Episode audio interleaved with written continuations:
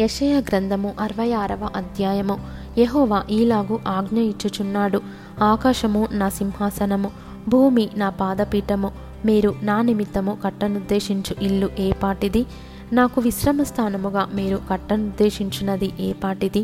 అవన్నీయు నా హస్తకృత్యములు, అవి నా వలన కలిగినవని యెహోవా సెలవిచ్చుచున్నాడు.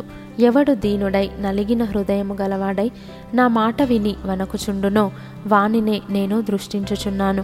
ఎద్దును వధించువాడు నరుని చంపువాని వంటి వాడే. గొర్రెపిల్లను బలిగా అర్పించువాడు కుక్క మెడను విరుచువాని వంటి వాడే. నైవేద్యము చేయువాడు పందిరక్తము అర్పించువాని వంటి వాడే. ధూపము వేయువాడు బొమ్మను స్తుతించువాని వంటి వాడే. వారు తమకిష్టమైనట్లుగా త్రోవలను ఏర్పరచుకొనిరి, వారి అసహ్యమైన పనులు తమకే ఇష్టముగా ఉన్నవి. నేను పిలిచినప్పుడు ఉత్తరమిచ్చువాడొకడును లేకపోయెను, నేను మాటలాడినప్పుడు వినువాడొకడును లేకపోయెను. నా దృష్టికి చెడ్డదైన దాన్ని చేసిరి, నాకిష్టము కాని దాన్ని కోరుకొనిరి. కావున నేనును వారిని మోసములో ముంచుదును, వారు భయపడు వాటిని వారి మీదికి రప్పించెదను. యెహోవా వాక్యమునకు భయపడు వారలారా, ఆయన మాట వినుడి. మిమ్మును ద్వేషించుచు నా నామమును బట్టి మిమ్మును త్రోసివేయు మీ స్వజనులు మీ సంతోషము మాకు కనబడునట్లు యెహోవా మహిమనొందునుగాక అని చెప్పుదురు. వారే సిగ్గునొందుదురు. ఆలకించుడి, పట్టణములో అల్లరి ధ్వని పుట్టుచున్నది, దేవాలయము నుండి శబ్దము వినబడుచున్నది. తన శత్రువులకు ప్రతీకారము చేయుచుండు యెహోవా శబ్దము వినబడుచున్నది. ప్రసవ వేదన పడకమునుపు ఆమె పిల్లను కనినది, నొప్పులు తగులకమునుపు మగపిల్లను కనినది. అట్టి వార్త ఎవరు వినియుండిరి? అట్టి సంగతులు ఎవరు చూచిరి? ఒక జనమును కనుటకు ఒకనాటి ప్రసవ వేదన చాలునా? ఒక్క నిమిషములో ఒక జనము జన్మించునా? సీయోనునకు ప్రసవ వేదన కలుగగానే ఆమె బిడ్డలను కనెను. నేను ప్రసవ వేదన కలుగజేసి కనిపింపక మానెదనా అని యెహోవా అడుగుచున్నాడు.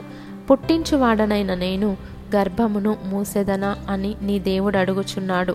యెరూషలేమును ప్రేమించు వారలారా, మీరందరూ ఆమెతో సంతోషించుడి, ఆనందించుడి. ఆమెను బట్టి దుఃఖించు వారలారా, మీరందరూ ఆమెతో ఉత్సహించుడి. ఆదరణకరమైన ఆమె స్తన్యమును మీరు కుడిచి తృప్తి నొందెదరు, ఆమె మహిమాతిశయము అనుభవించుచు ఆనందించెదరు. యెహోవా ఈలాగు సెలవిచ్చుచున్నాడు: ఆలకించుడి, నది వలె సమాధానమును ఆమె యొద్దకు పారజేయుదును.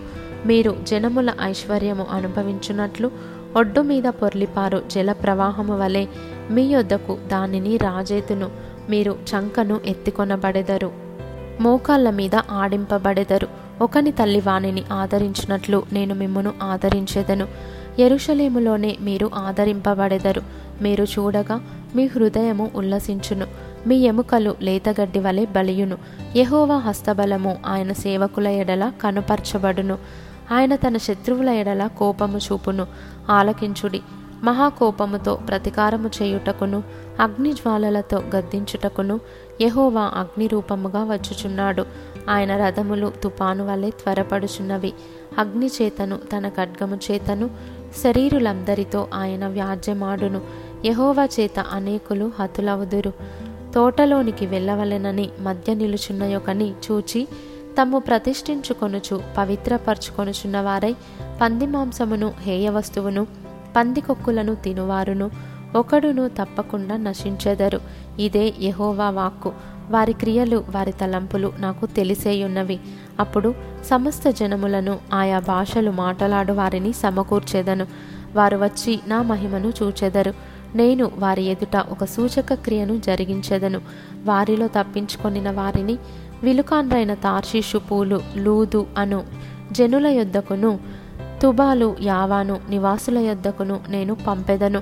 నన్ను గూర్చిన సమాచారము విననట్టియు నా మహిమను చూడనట్టియు దూర ద్వీపవాసుల యొద్దకు వారిని పంపెదను. వారు జనములలో నా మహిమను ప్రకటించెదరు. ఇశ్రాయేలీయులు పవిత్రమైన పాత్రలో నైవేద్యమును యెహోవా మందిరములోనికి తెచ్చునట్లుగా గుర్రముల మీదను రథముల మీదను డోలీల మీదను కంచరగాడిదల మీదను ఒంటెల మీదను ఎక్కించి సర్వజనములలో నుండి నాకు ప్రతిష్ఠిత పర్వతమగు యెరూషలేమునకు మీ స్వదేశీయులను యెహోవాకు నైవేద్యముగా వారు తీసుకొని వచ్చెదరని యెహోవా సెలవిచ్చుచున్నాడు. మరియు యాజకులుగాను లేవీయులుగాను ఉండుటకై నేను వారిలో కొందరిని ఏర్పరచుకొందును అని యెహోవా సెలవిచ్చుచున్నాడు. మరియు యెహోవా ఈలాగు సెలవిచ్చుచున్నాడు, నేను సృజింపబోవు క్రొత్త ఆకాశమును క్రొత్త భూమియు లయము కాక నా సన్నిధిని నిల్చున్నట్లు నీ సంతతియు నీ నామమును నిలిచియుండును. ఇదే యెహోవా వాక్కు.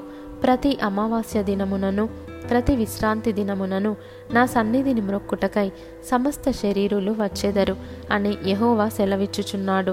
వారు పోయి నా మీద తిరుగుబాటు చేసిన వారి కళేబరములను తేరిచూచెదరు. వాటి పురుగు చావదు, వాటి అగ్ని ఆరిపోదు, అవి సమస్త శరీరులకు హేయముగా ఉండును.